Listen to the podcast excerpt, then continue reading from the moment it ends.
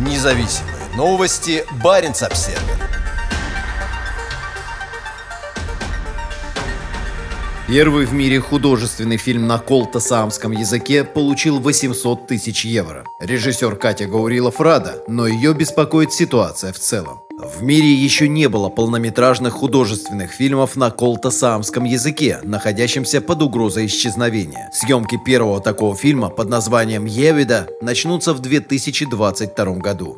Колтасаамский кинорежиссер Катя Гаурилов в последнее время постепенно шла к исполнению своей давней мечты – снять художественный фильм на языке саамов скольтов. Теперь фонд кино Финляндии выделил на ее фильм «Евида» 800 тысяч евро, что позволит начать съемки истории жизни молодой колтасаамской женщины уже в 2022 году. Катя Гаурилов узнала об этой новости, когда ходила по лесам в районе Севитиярви. Это означает, что мы можем приступить к созданию фильма по-настоящему, и уже в следующем году мы будем его снимать здесь, на севере. Я сейчас в Севитиярви, ищу натуру для съемок. Вижу, что бюджет позволит нам сделать многое, радуется Гаурилов. В середине октября Фонд кино Финляндии объявил о выделении 3,6 миллиона евро на поддержку кинопроизводства и разработки сценариев. Всего на конкурс был подан 141 проект, из которых 43 получили поддержку. Деньги на съемки получили 5 художественных, 7 документальных и 2 короткометражных фильма. Деньги на доработку сценариев получили 10 документальных фильмов,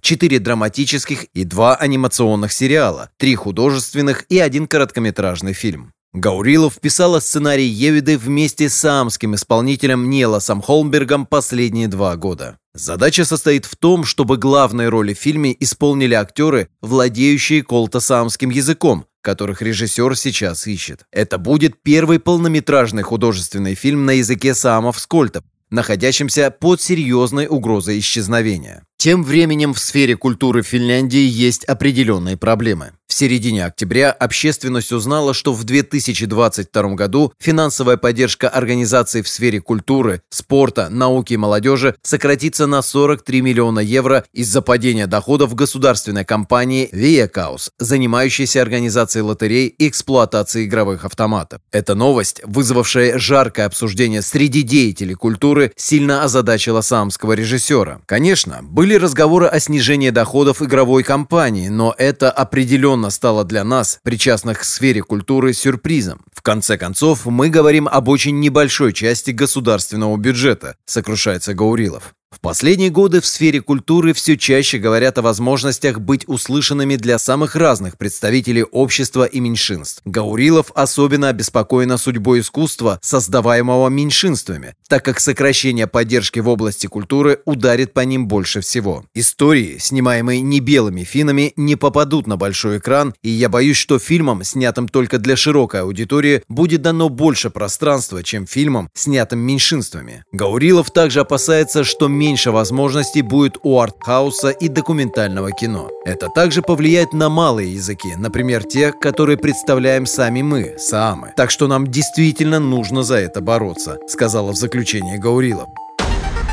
Независимые новости. Барин обседный.